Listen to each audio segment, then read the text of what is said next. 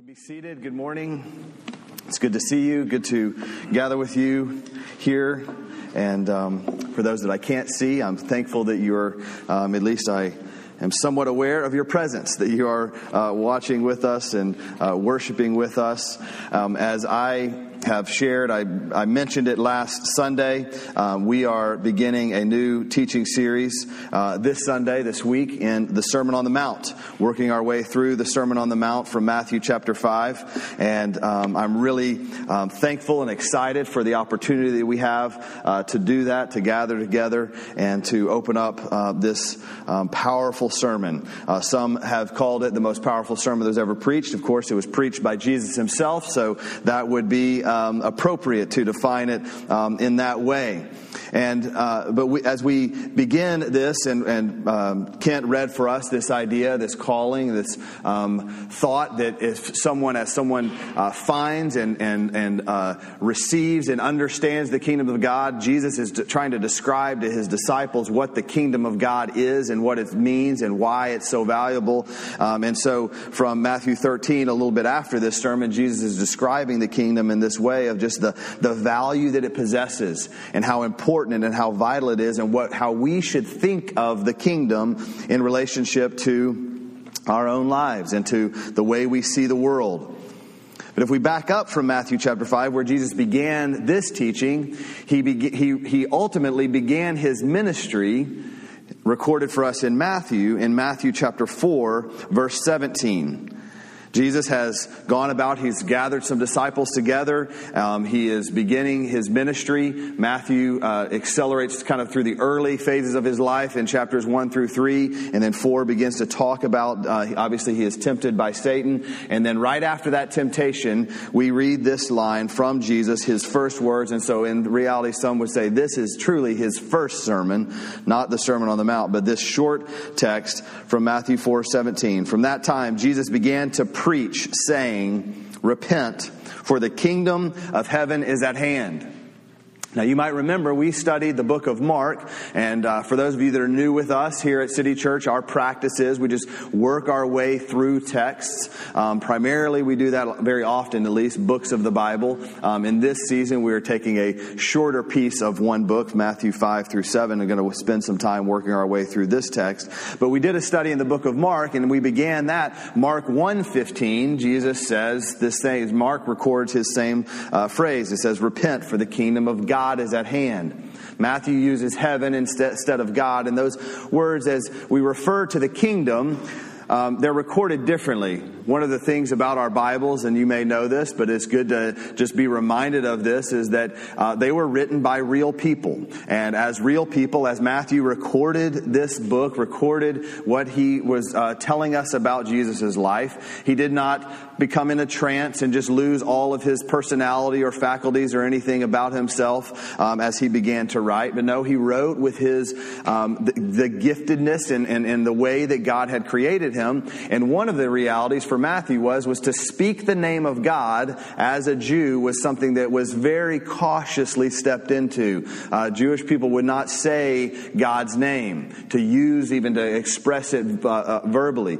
Um, that is why um, it's just so rarely recorded as written down. And so Matthew, being a good Jew, he says the kingdom of heaven is at hand. Mark records it as the kingdom of God is at hand. Maybe he, he didn't care quite as much about that. But no, they are the same thing. That's the same idea.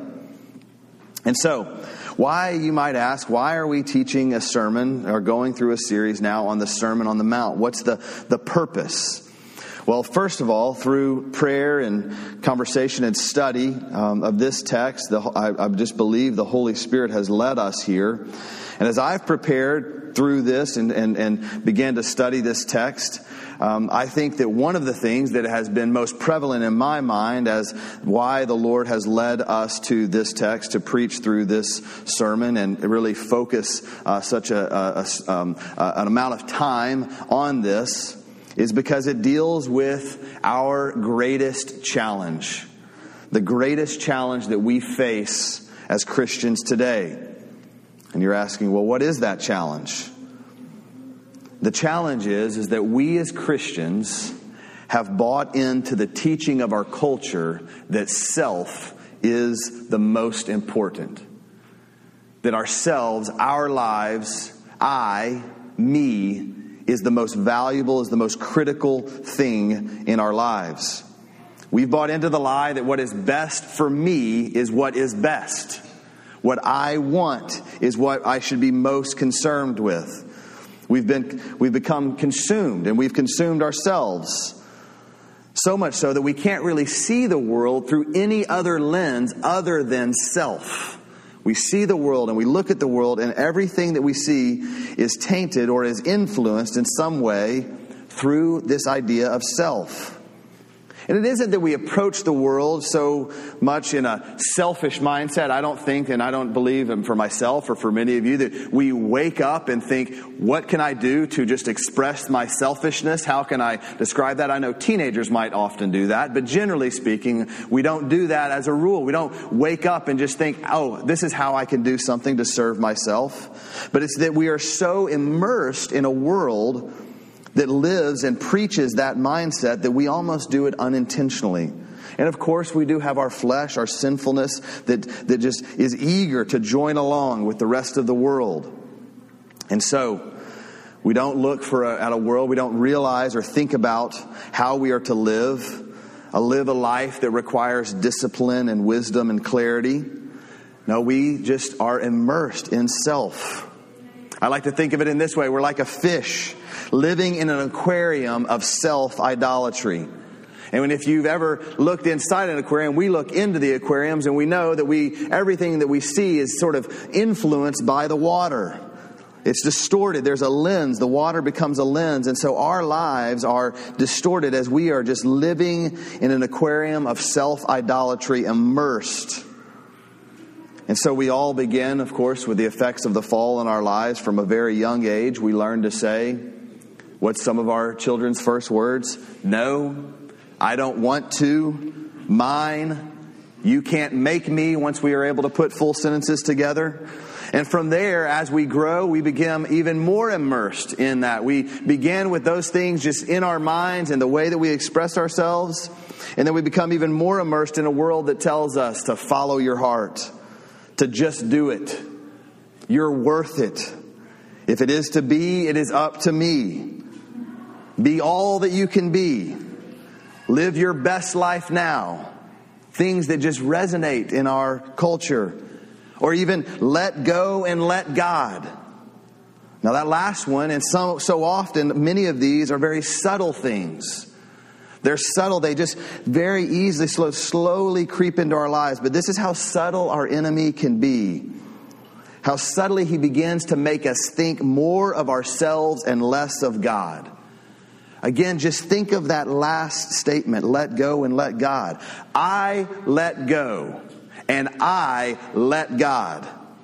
Who is God in that sentence? Who is the ruling authority in that statement? Who is ultimately in control? Who has the power?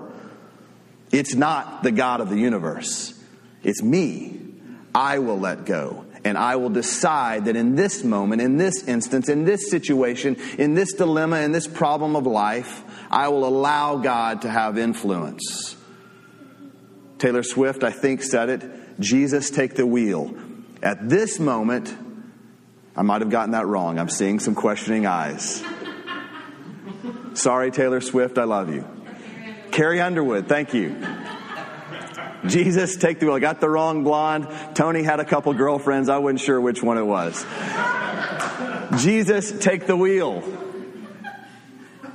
I will allow God, I will release my hands in this moment from driving the ship, from directing my own path, from deciding where I am headed. And right now, because I am in a dilemma, because I'm frustrated, because I'm in pain, because I'm suffering, because there's deep hurt, challenges, whatever life might have brought us, and we are surrounded by all of those things right now, I think, in our current moment.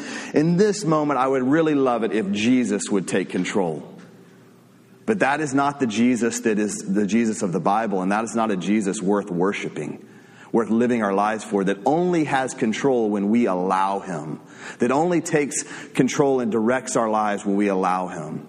No, Jesus demands and Jesus is worthy of, and our lives are glorified, best used in, in, service when we understand that Jesus is always in control. He is Lord of all or not Lord at all. That is who Jesus is. And so, as Jesus begins to preach this message, he runs straight into the challenge of our day this idea that I am in control. So, our challenge is clear.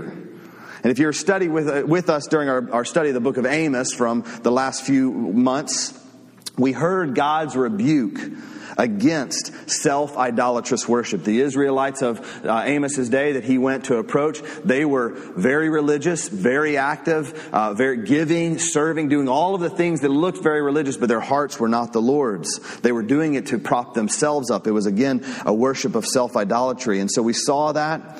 The church had the nicest things. The church attendance was great. The giving was good. And all these things made them feel right before God. Their actions looked holy, but their hearts, again, were not His, and so judgment came. So, with this mess, with this challenge, with the reality that we just live in a world of self idolatry, we're swimming in it, we're just consumed by it. How are we to deal with it? What is the solution? I hope I've given you some clarity around an understanding of the problem but I wouldn't be serving you well if I just told you all of the problems of the world and didn't leave you with or and begin to point you to how we deal with it. And so this is where we come to our Bibles. And our Bibles inform us. And we go to our Bibles and we find the answer. How do we deal with this challenge? We turn to Matthew 5, we back up a few verses, and we hear Jesus say, Repent, for the kingdom of heaven is at hand. But before I focus there, I want to just spend one more moment of preface in thinking about this idea of self and this idea of the Bible. Sometimes when we focus so much on ourselves, we often come up with an idea, a thought, a belief something that is about our lives. And the idea may be something that is shared with us. A friend might speak this to us, and then it sort of takes hold and it seems to resonate. It, it seems to be clear.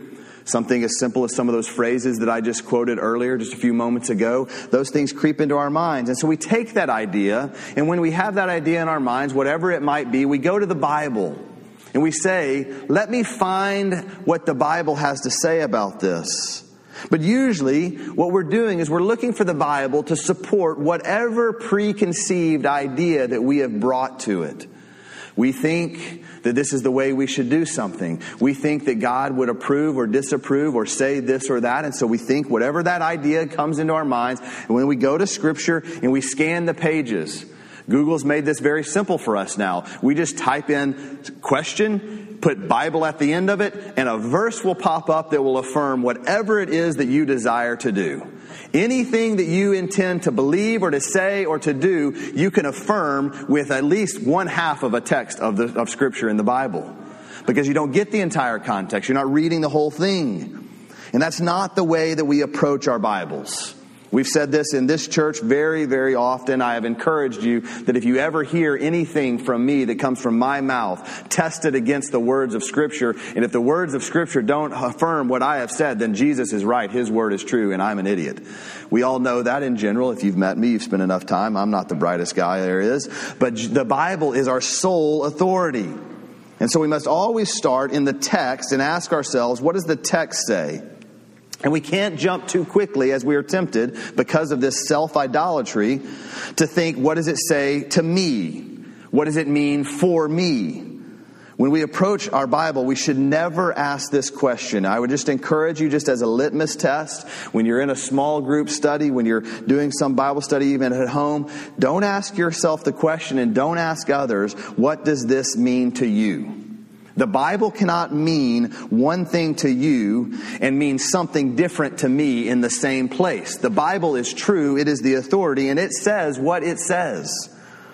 And so when we think of, as we begin to deal with this challenge, we have to take that into to mind because, again, we're immersed in this view that we can make the Bible say whatever we want to say. So we study, we meditate on the text, knowing that it is the truth, that it is the authority of God, and we do that so that we might know God Himself. And as we begin to understand what God is saying first to the original hearers, then we ask ourselves why God might say that. And then finally we ask what that teaches us about God.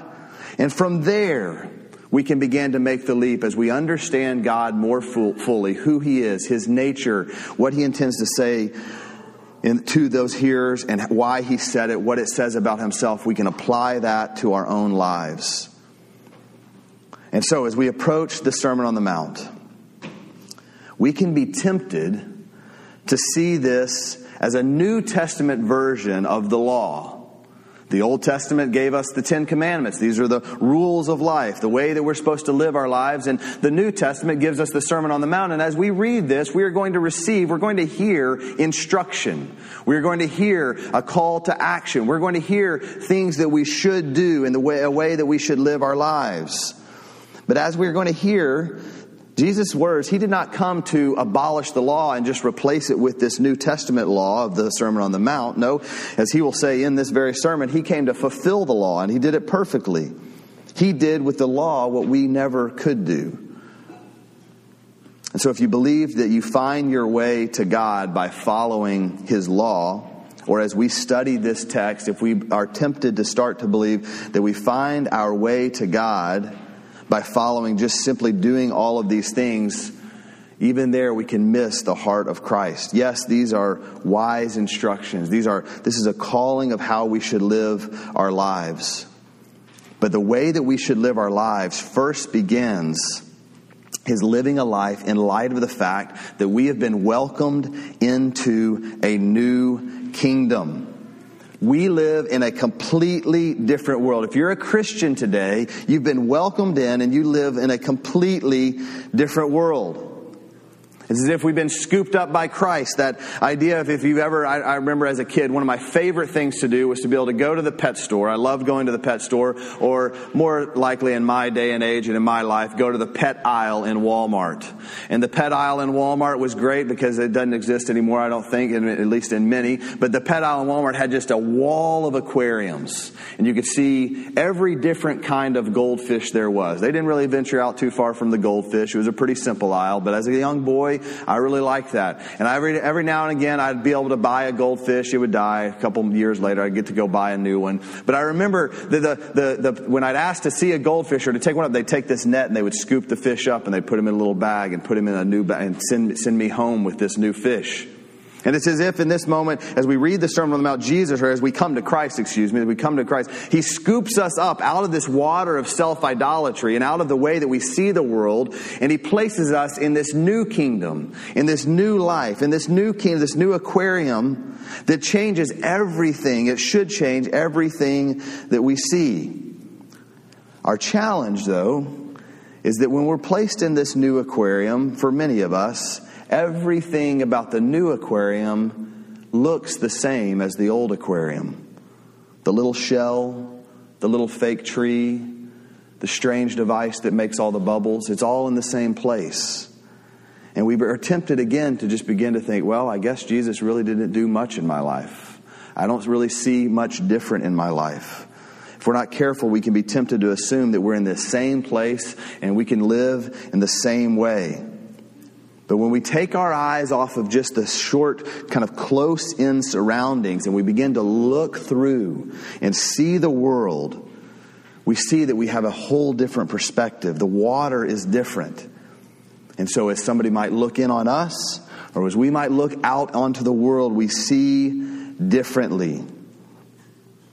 So, You've been wondering, is he ever going to get to Matthew 4 17 with all of that preface as we begin this new series? Let's focus our attention on those words of Christ that begin, began his ministry. Repent, for the kingdom of heaven is at hand. As Mark recorded it, the time is fulfilled and the kingdom of God is at hand. At hand. Repent and believe in the gospel. So, some context to this phrase. As I said, we don't first begin just trying to say, what does this mean to us? What does it mean for us to repent and believe the kingdom is at hand? Let's understand what God was saying to the people who would first. Why did Matthew record this in this way? Why did he call the people to repent? Why did Jesus ultimately say, Repent, for the kingdom of heaven is at hand? So the Jews of this day were looking forward. They had been 400 years of silence in a sense. God had closed the Old Testament. Malachi ends our Old Testament. And from that time until the New Testament begins, at least in terms of history, until what the New Testament records for us, there's a period of about 400 years. And through this 400 years, generation after generation, the Jews, the Israelites had been telling their children, their children's children, their grandchildren, that one day a Messiah will come. A king will come. A ruler will come and he will free us from this world. He will free us from our bondage and from our oppression. He will set us back in this land that God promised to our forefather Abraham. And so they were looking forward to the Messiah, always with an eye towards the Messiah, thinking and hoping and waiting for the Messiah to come. And the Messiah, though, that they were looking for was this king they were looking for a ruler all the way back when the Jews, you remember this from First Kings, they're asking for a king. Te- they tell God, look at all of the other nations that are constantly coming and warring against us and periodically defeating us or oppressing us and challenging us. The reason that they're so strong and the reason that they're able to do the things that they do is because they have a king. So God, give us a king. And God says, well, I'm your king.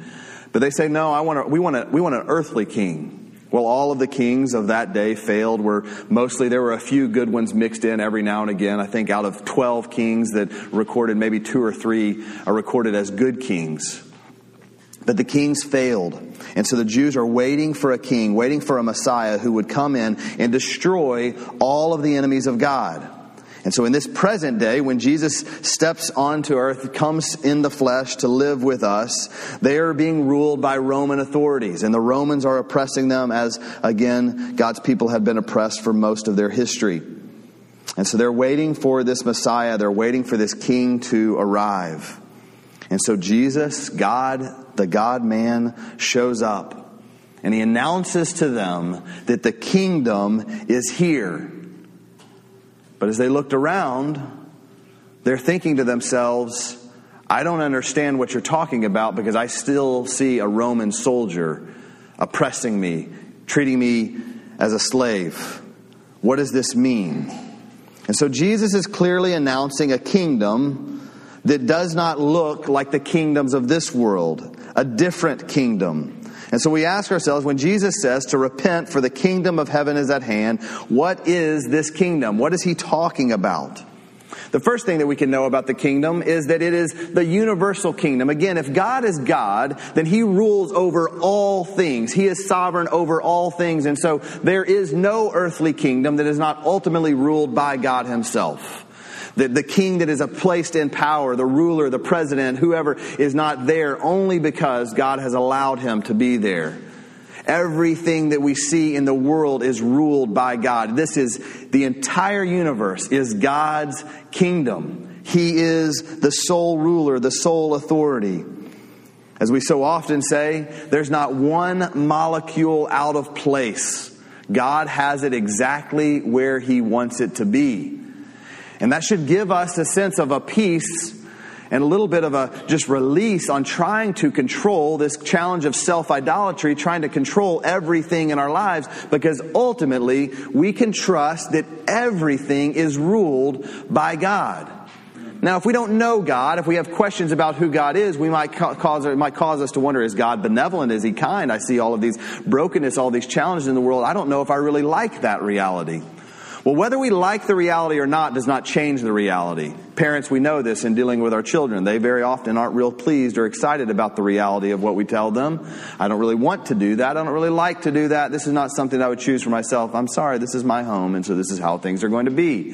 So God does not get, get removed from his throne of authority just because we're not really pleased or don't very often, most of the time, understand. But we can know as Christians, we can know that the universal ruler, the kingdom that is ruled by God, he is good and benevolent, and he's proven that through Christ. And so when Jesus announces that the kingdom of heaven is at hand, he is declaring, first of all, that there is this universal kingdom, that all that we see in the world is owned and ruled by God, not by us. But as he calls the people to repent, because the kingdom is at hand. He is saying, I am bringing what you have been waiting for and looking for. I am bringing this kingdom to bear on earth. See, the kingdom of God, the universal kingdom, it sometimes feels like, and it, in, in, in some ways, it's, it's out there. Wherever the heavens, the universe, this broad, it encircles everything that we see and everything that we do. And so that is this universal kingdom. And Jesus, when he stepped on earth, he is saying, I am bringing this kingdom that is reality out there. I'm bringing it home to you. I'm bringing it into your awareness, to your presence.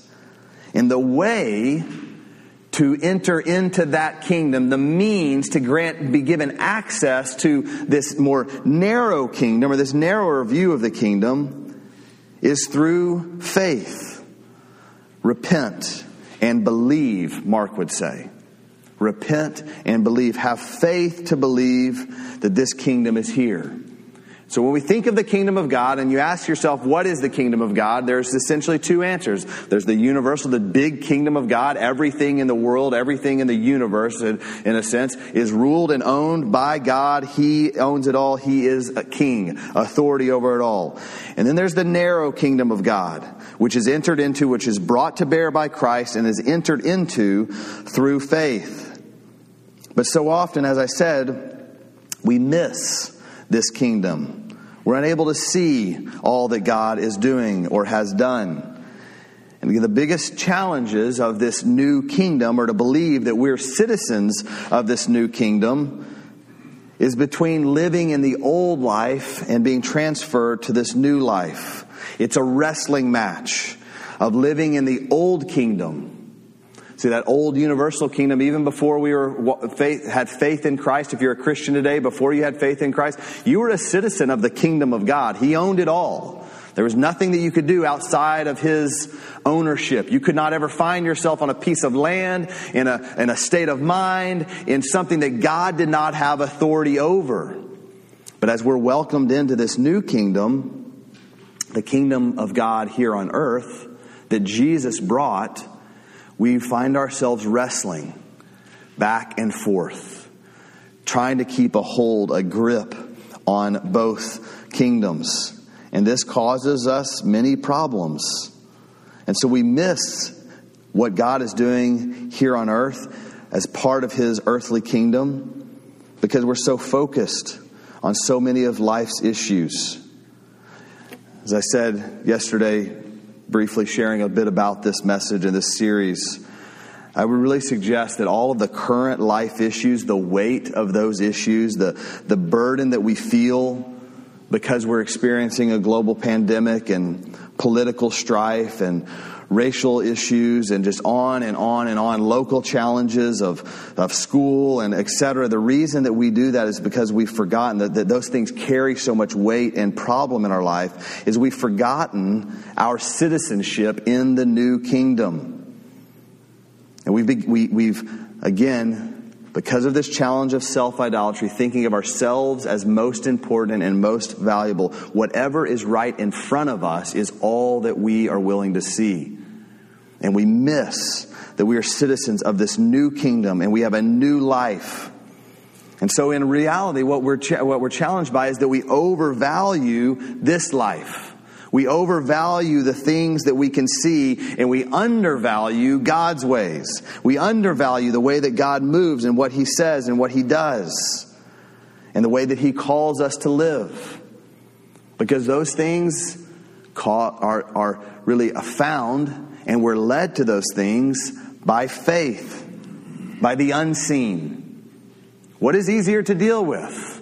What is right in front of me, what I can physically see, or to live and to deal with life in a way that is unseen and to deal with the challenges in a way that is not visible to us, that requires great faith. And so we miss this kingdom because we're so focused again on this life. So, how do we find ourselves? How do we make our way towards focusing on the kingdom of God? The first thing that we do is that we realize that there is a time to the kingdom. You, might ask the question, I put this, I think, in the, the kids' notes. When is the kingdom of God? When does it arrive? When is it present? Well, of course, it first came to bear. Jesus says at the very beginning of his ministry that he came to bring the kingdom of God to bear here on earth as it is in heaven. It's always there, but I'm bringing it to bear. And yet, we know that there is this waiting. Why do we still deal with all of the strife? For the Jew of that day, why did he still have the Roman authority ruling over him? If Jesus had brought his kingdom to bear, how could he have brought his kingdom to bear and the Romans still have rule? We would ask ourselves the question, how if Jesus' kingdom is real and if we're citizens of this new kingdom, why do we still deal with all of the strife? Why doesn't King Jesus just strike it all down? Why doesn't he, he erase all of this pain, eliminate all of the suffering? That's a valid question. I understand why we might ask that. The reason is, is because the kingdom of God is something when it is, is there is an already, it's arrived, and there is also a not yet that we're waiting for the consummation of the kingdom. Jesus promised that he would go away and he would go and make a place for us. And so that at the proper time, he would come back, he would collect us, and he would take us home. This is a, he used the illustration of the bridegroom as he taught this lesson to his disciples. So the kingdom of God is like the bridegroom. In that day, what would happen with the bride and the bridegroom is the groom would go to the father and ask the father for the daughter's hand in marriage. And he would say, yes, I'll allow you to marry my daughter. And at that moment, they were betrothed together. You might remember that word betrothed, not something we use very often in our context, but Joseph and Mary were betrothed. We use the word engaged in a sense, but when you were betrothed, as we learn from Joseph when he was thinking about divorcing Mary, although they had not yet been married, betrothal in that day and time was, is, is the same as marriage. You were married when you were betrothed. And so the groom would go to the father and say, I would like to have your daughter's hand in marriage, and they would be betrothed together. And then the groom would go away. And ultimately, what he would be doing is he'd be going to prepare the home where he would ultimately take his new bride. In some ways, he'd also be working to come up with a little bit of payment for dad to kind of take care of mom and dad in their retirement age. Again, the cultural norms of that day were that uh, were such that they would provide. And so the groom would go away and he would make this place and then he would come back. They were married. They were committed. They were covenanted together when the son asked, or the, the groom asked the father for the daughter's hand in marriage. But he would go away. And nothing would change about their relationship in that time of departure. But there was definitely a time where he would come back, he would take his bride to himself, and the marriage would be consummated and they would be married at that moment. Well, this is what Jesus has done. This is the kingdom of God. Jesus has come and he has announced that his kingdom is here and he has gathered up and over many, many years has been gathering his flock, all as he would say, all that the Father would give to him. He has been gathering them up as his children, as his bridegroom. And Jesus has gone away and he's going to come back and he's going to collect us. And we are going to go to this place that he has promised to us, that he has been preparing for us into the kingdom finally and forever. And so we live in this tension of knowing that through Christ and his sacrifice on the cross, we have been welcomed and we have been brought into his family. We have been betrothed, covenanted to Christ. He has made a covenant to us. But we are waiting. And as we wait, we deal with the challenges of the day, the pain and the suffering of our broken world and our flesh. But if we keep our eyes, as you can just imagine, I know, ladies, this will be possibly a little bit easier for you, but all of us might struggle just because the culture has changed. But can you imagine the daughter waiting for her groom to return? The excitement and the anticipation that she had for her groom to return so that she could go and begin her new life and live with her husband. This is the excitement. This is the anticipation as Christians that we all are called to have, that we keep our eyes on Jesus and we keep our eyes on the reality that He has come for us and He has purchased for us entrance into His kingdom. And as we keep our eyes on Jesus, yes, as we sang, the things of this world will become strangely dim. That is the call. When Jesus began his ministry, calling us to repent and believe that the kingdom of heaven was at hand, he's calling us to keep our eyes on him. As we close this morning, I want us to think one last thought about the kingdom. This amazing idea. Something that should cause all of our hearts to warm. I don't know, however it is that you get warm and fuzzy. A Cowboys victory or whatever it might be that song that comes on the radio, that memory that you think of, whatever it is, when we think of the fact that we have been welcomed, invited into the kingdom of God, our hearts should be overwhelmed with joy, with worship, in awe. Because we don't deserve to be citizens of that kingdom. This wrestling match that we deal with testifies to that point. Everything, uh, our self idolatry, the way that we focus on ourselves, the way that we're so quickly and easily tempted to just keep our eyes on this earthly kingdom and forget the kingdom of heaven and forget where we are ultimately going and who we're called to worship and live for, tells us every moment of my day, I'm like, Lord, I am not worthy of your kingdom. I am not worthy to be a citizen of heaven. But we have been invited into this kingdom when Jesus began his ministry. He came to the people. He said, repent for the kingdom of heaven is at hand. Come, come to me. Follow me. I know that the Roman oppression, I know all of the things that you're dealing with in this life are hard. He might say to us, I realize, I am aware in some, I am over COVID. Not over like we're over it, but he's over COVID. He's sovereign. He rules it. He's over all of the strife and all of the pain, all of the division that we're experiencing as a nation, all of the pain that we experience personally at home, as we lose loved ones, as we grieve, as we strive, all of those things. Jesus is keenly aware of it all. He knows it. But he's welcomed us into his kingdom and he has said, I come to you to bring you and to call you to be citizens of the kingdom of heaven. Believe that I am real. Believe who I am and just, I welcome you in. My friend Meph, he owns one of my favorite restaurants that I eat way too much food at. He loves the United States of America. He's a foreigner. He's from Albania. And Meph moved here, began a life, began his business, and this country, in a sense, has provided a means for him to thrive. And so, even as I was just talking with him this week, I was just struck by this the joy on his face, even in the midst as he's telling me about being frustrated because some tables are having to be closed, and he's frustrated because he doesn't really like wearing the mask because he likes to smile at his customers and he misses being able to see their faces. And all of these stripes, he's still filled with joy because he's just aware that everything he has is just a blessing and he was welcomed into a nation that just provided so many opportunities and so much joy for him that he believes he wouldn't have otherwise had. That is an earthly kingdom, even the great United States, that will be one day turned to dust in light of the kingdom of heaven. How much more should we be overjoyed that Jesus has welcomed us into his kingdom? If you're a Christian today, that should consume our minds.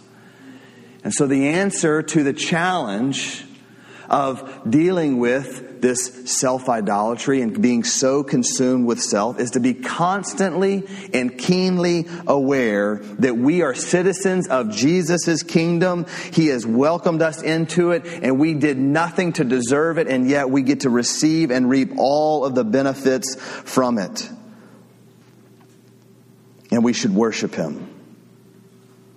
And if you are not today, if this morning you're asking or you're telling yourself and thinking as you process through perhaps my words, I don't understand what you mean by this kingdom of heaven. I don't believe that I am a citizen of that kingdom. I've never understood what that means. I want to just declare and tell you that this is Jesus' kingdom. He is also, it's his kingdom. He owns the kingdom, but he is also the means to the kingdom. He is the ruler of the kingdom. And we flourish under his lordship. And so I would just invite you with Jesus' words. You want to enter into the kingdom, you want to be a citizen of heaven, a citizen of the new kingdom. Repent and believe what Jesus said is true. Believe it and be welcomed in.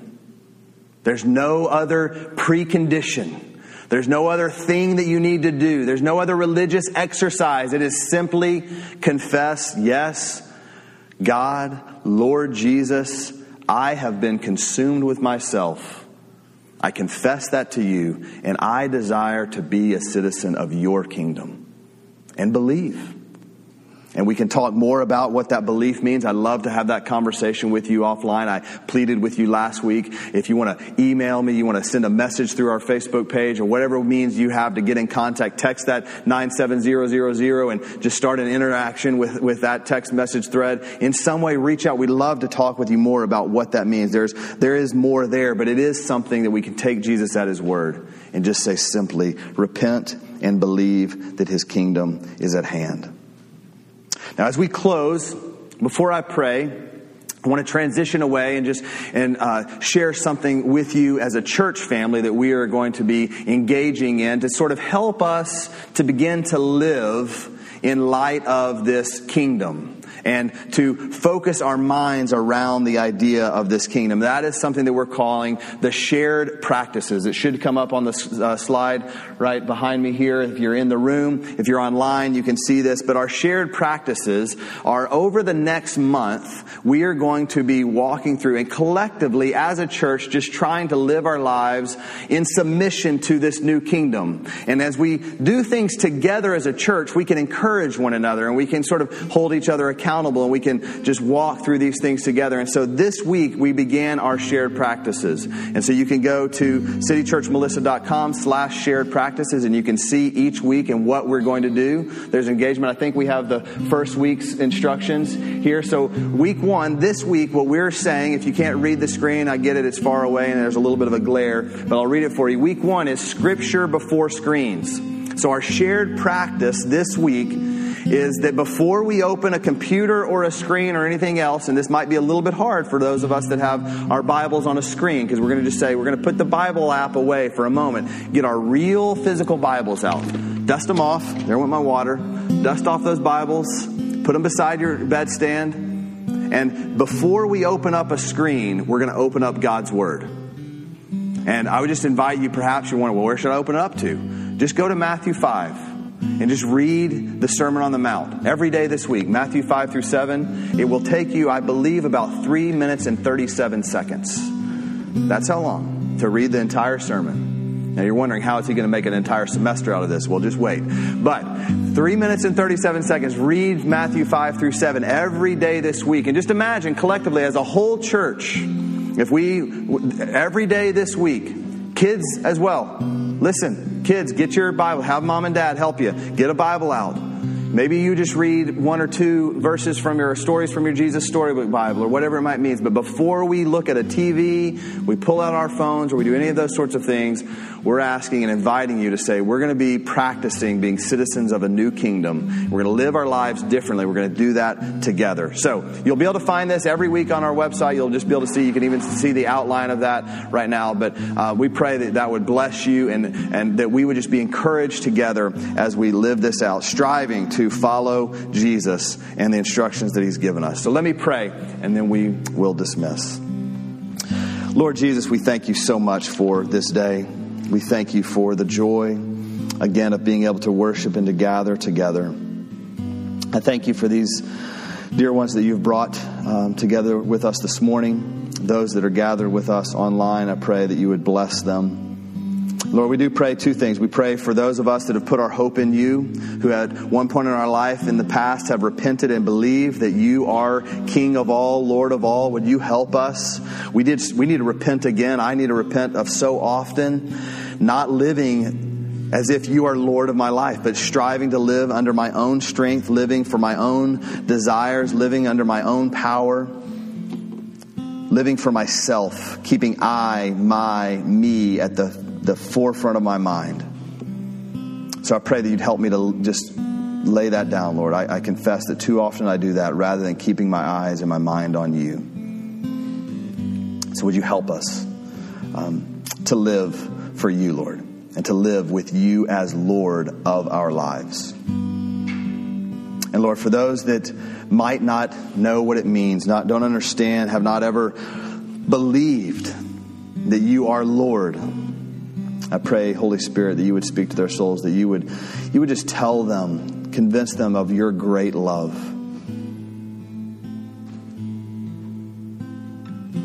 Lord, you are abundantly gracious and merciful. And so, even as you began your ministry, all you did, you simply said, Repent, just confess your sins and believe in me. So, I pray by the power of your Spirit that anyone who has not done that would be able to, in this moment, to just confess, repent of their sins, turn to you, and believe in your finished work on the cross on their behalf. Pray you give them the boldness to reach out and just ask for help or guidance or for a friend to come alongside and walk with them. And I pray that we would be the church and be a faith family that would just be eager and find opportunities to do that.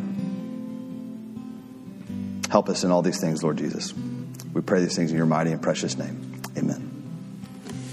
It's been great to worship with you this morning. Thank you so much for being with us. It's uh, if I haven't had a chance to meet you, if you're here in the room, I would love an opportunity to do that. And so, if you just give me a few moments uh, to come and say hello and give you a fist dap or um, say uh, good morning to you, I'd love an opportunity to do that. Again, visitors online, if you're gathering with us and we haven't had a chance to engage with you, please um, text that mess that, that number that Kyle gave nine seven zero zero zero. Text the word visit CCM, and uh, we'd love an opportunity to connect with you. Until then then, get in the Word this week every day before you see a screen, and uh, we will see you back for worship next week. Have a great day.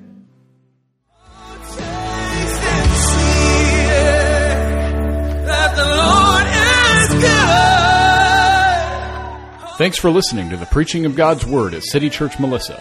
We meet Sunday mornings at 8:30 and 10:30 a.m. at 2300 Vineyard Hill Lane, and we look forward to seeing you there soon. City Church Melissa, for the glory of God and the good of the city.